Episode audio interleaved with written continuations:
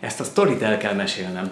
Képzelt bevásárolni voltunk, és miközben a brokkolikat válogattam, észrevettem, hogy az egyik csomagban ott mászik egy pici csiga. Nagyon picike, és Spanyolországból jött, mint ahogyan ez vélhető a csomagolás által. És arra gondoltam, hogy ennek a kis csigának adok egy esélyt. Beraktam a csomagba, és még a pénztáros is nagyon nagyot nevetett rajtunk, hogy amikor mondtam, hogy óvatosan tegyük a pultra az, ezt a kis csomagot, mert hogy nehogy összetörjük véletlenül a kis csigát. Nos, a csiga itt van velünk, itt mászkál az asztalon, és utána megy a komposztárlóba a többi magyar csigával vegyülni. Úgyhogy azt hiszem, ez egy jó esély a csigának.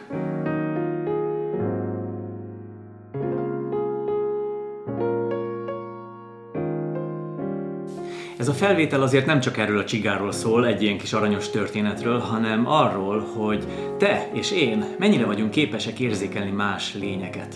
Főleg a szenvedéseiket. Mert én most hiszem azt, hogy az ő kis életét sikerült egy kicsit meghosszabbítanom, de ugyanígy én is szeretném, ha a saját életem egy kicsit meghosszabbodna, vagy legalább egy kicsit jobb lenne.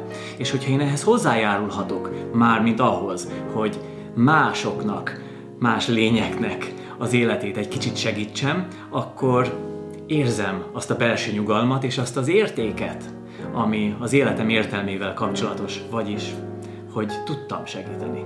Hm? Te hogy vagy ezzel?